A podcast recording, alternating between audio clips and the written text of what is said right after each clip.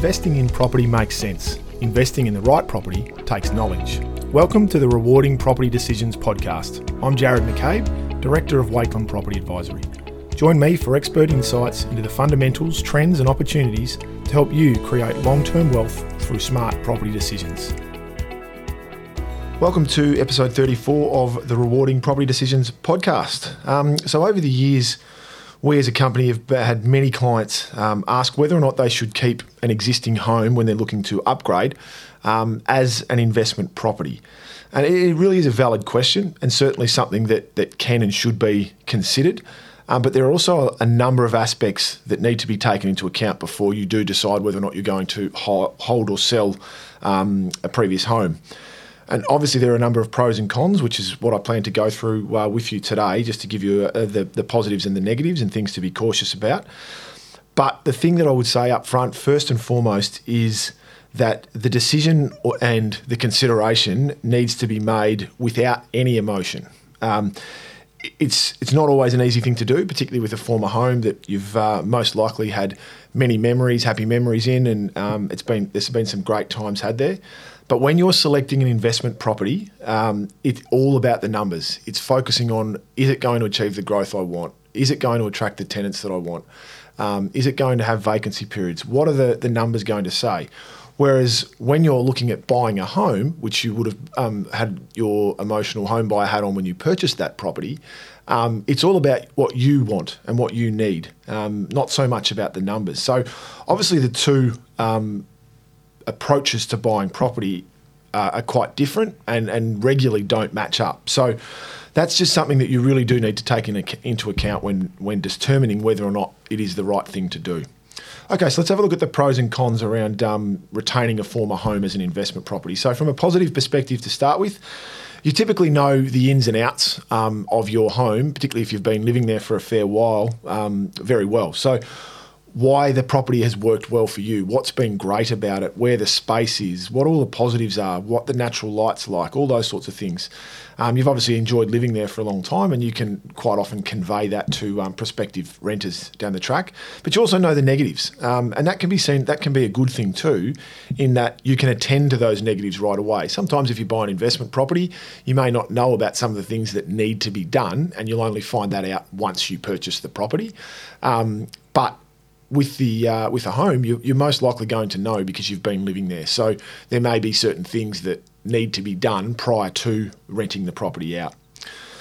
The next is that you know the performance of the property and how well it's built um, equity over time. And then most likely, if you're looking to take a step up the property ladder, it's built some pretty good equity for you over a period of time and you've seen growth. And so you know whether or not it is actually going to be worth retaining it as an investment or whether or not you're better off moving on to something else. Um, and clearly, when it's helping you step up the property ladder, if it's doing that and build equity well for you, then it's another consideration to take into account when um, considering whether to, to keep the property. The next is that it um, obviously there's no costs associated with having to transact the property. So you don't, if you by retaining it, you don't have to pay agents fees um, in terms of uh, commissions. You don't have to pay any marketing apart from the marketing for renting the property out is considerably cheaper than what it is to sell a property. Um, and you don't have to pay any conveyancing fees because you've already owned the property. So they're all they're all positives as well. Um, and then if you were looking to buy another investment property, um, obviously you would then have to pay stamp duty and more conveyancing costs um, for the new property. So transacting real estate is really expensive, and that that's definitely something that needs to be factored in. But it still first and foremost needs to be the right property. Um, that's the most important part to this. Now, and then finally, particularly if it's been a property that's purchased early on in your property journey, um, most likely a lot of first home buyers um, when they've if they've been fortunate enough to buy early on in life, um, have purchased something that's probably a little bit smaller and has enabled them to maintain their lifestyle. Um, so it may be a bit closer to, te- to the city, closer to public transport, closer to um, cafes, restaurants, that sort of thing, because that's what the lifestyle entailed at the time. And if you're in one of those high land value type areas, low maintenance type property, then there's probably a greater chance that the property may be better suited as an investment. Um, so if it is an early jo- early on, that might be a good option. Um, but if it's later on and it's a family home, and we'll get to the, this in, in the cons shortly, but that's where there might be a few more issues that could pop up. Okay, so from a negative point of view, the cons in terms of um, keeping a, a, previous home as an investment, uh, as I said earlier, what suited you when purchasing the home um, may not necessarily work well as an investment property. So, um, what you were perhaps prepared to accept, may a, a, renter may not be prepared to accept those things. And as an as an owner, um, it may have been that this by buying this property it enabled you to get into a market that you perhaps didn't think you'd be able to but there's you had to make some um, sacrifices in order to be able to do that. Now when we look at buying an investment property the key aspects to that are buying something in a strong land value with a strong underlying land value uh, something that's got really good scarcity value to the property uh, in terms of not being replicated um, and being uh, it, having a property that's got multifaceted demand, so not just reliant on one buyer profile. So we're looking at first home buyers might like it, downsizers might like it, investors might like it, upgraders might like it, and that's where you get um, more consistent performance because there is a bit more demand to that to that type of property, um, and many homes don't tick all of those boxes. So quite often, the idea of a family home is that uh, you want to have as much accommodation as as is possible at the most affordable point, at the most affordable price point. Sorry, um, and so as I said before, that might mean that you've bought perhaps a, a more dated home in order to get into a specific suburb or street. Uh, something that needs a bit of work, but you are prepared to um, to live with that because it enabled you to get to where you wanted. And now that you're moving up the property ladder to buy a different type. Um, if you haven't upgraded the home over that period of time, the fact that it um, perhaps has got some dated service areas, kitchens, bathrooms, that sort of thing, that may need to be attended to because a renter may not be prepared to put up with that. Um, and therefore, you might find that you'll get ongoing issues and maintenance, that type of thing. The next one is that, and it probably ties into the, the previous a little bit, is that certain nuances that you were prepared to accept, a renter may not. So, um, little things like, say, for instance, the fan settings on a range hood that didn't bother you, but one or two of them didn't work, or it only went full bo- full blast. Um, a renter's not going to accept that. You've got to, it's got to be in working order all the way along.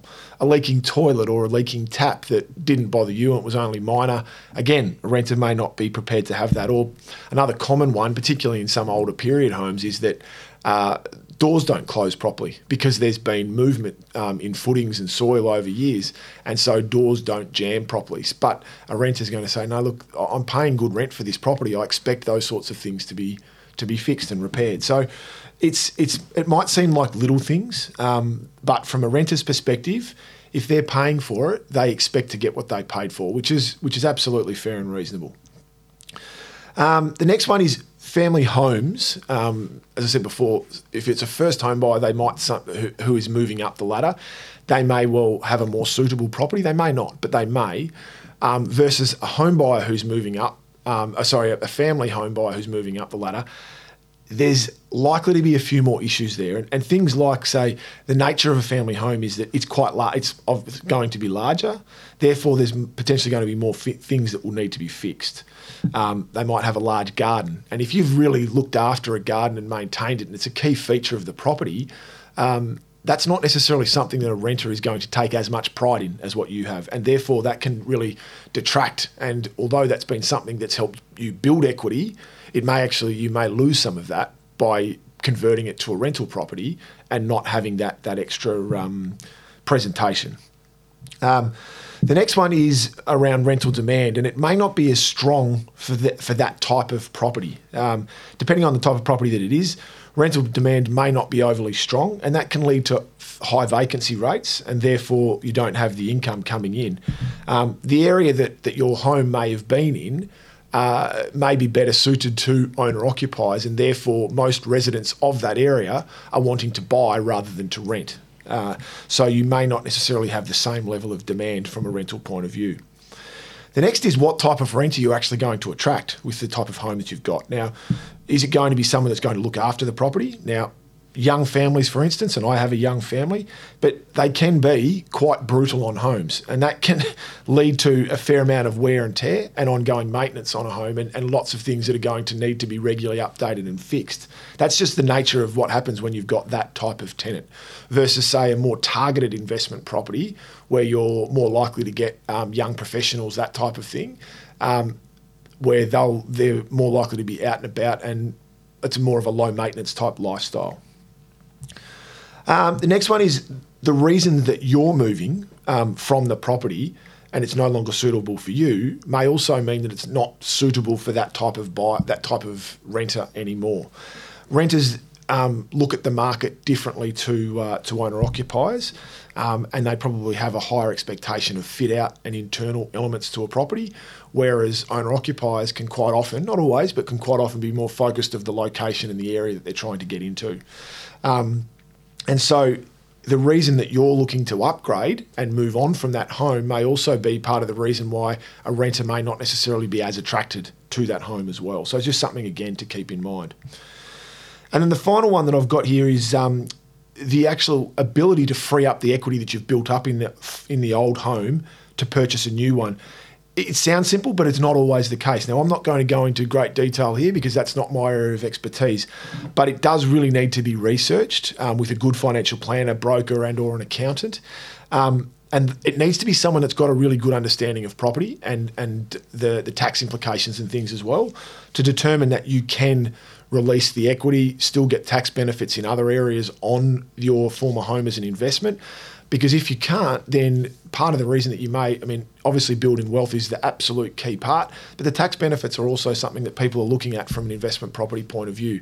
And so you need to make sure that you're going to maximise all of that and be able to, um, given that the property was a former home.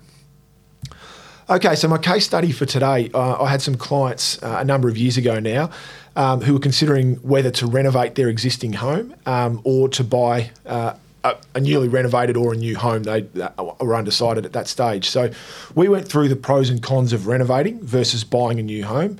Uh, and in the end, their decision was that buying a renovated home was preferable for them, mainly because they just didn't really have the appetite to go through a full blooded renovation. And it would have been fairly um, significant on this property. It needed to be bigger for what they wanted, but it also needed uh, an upgraded internally as well. So we went down the, uh, the path of purchasing a new home, was successful there. Um, and then we moved our uh, thought process to the old home as to whether or not it should be retained or whether or not um, as an investment or whether or not it should be on sold and the uh, the money used elsewhere. Um, so we looked at all the aspects that I've just mentioned um, prior to this. So this house was really well located in a, in a very good uh, suburb. It was on quite a large block of land um, with a fairly extensive garden that, that, they took a great deal of pride in. It was a little dated internally, not terribly, but it was a little, and it, there was certainly maintenance issues that needed to be attended to um, around the property that they hadn't done for a while. The growth had been very good um, and quite strong and they did have a fairly strong family attachment to it. Their children had got to um, sort of late primary school, early high school age, and so they'd grown up um, being born in the house. So there was a strong family attachment. Now, after going through all of that, my recommendation to them was to sell the property. Um, as the works that were needed really um, were going to be quite extensive in the end. Uh, and I was concerned that the garden wouldn't be looked after to the same way that they had looked after it and landscaped it and made it really, really quite a, a feature of the property. However, at that stage, they decided that they would keep it. Um, the emotional attachment was pretty strong, uh, and so they, they leased it out. Um, but after 12 months, they had um, some fairly consistent and regular requests for maintenance, upgrades, things that they'd been prepared to live with but a renter just wasn't. They just weren't, um, and it wasn't. They weren't unreasonable things at all. Um, but the um, it just started to really build up, and uh, even though the performance and the growth would still continue to be reasonable, the rental return wasn't overly strong either. Um, but the the maintenance and the ongoing requests, they just decided it wasn't worth it, and so we uh, we ended up selling that property, and uh, they reinvested some of that money into other areas, and also bought a, um, a an investment property um, but at a at a lower price point. So, I guess what I'm coming to at the conclusion of today's podcast is that it's, it's not a definite yes or no. You should definitely keep it or you should not keep um, a previous home as an investment. And really, as you'll probably understand now, it really depends on the property that has been purchased. But the key element is to look at this dispassionately and without any emotion and make sure it is the right property, not just because you want to keep it. Um, and if it does make financial sense, then it really could be a great option. And if it is the right type of property, uh, it could continue to build equity for you well into the future. Um, but the thing to bear in mind is more often than not, the objectives of a home buyer don't match up with those of an investor. So keep that in mind when, when trying to make this decision.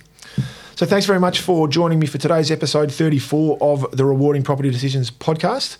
As always, please feel free to share the, the podcast with family, friends, colleagues, whoever may have an interest in property and property investment.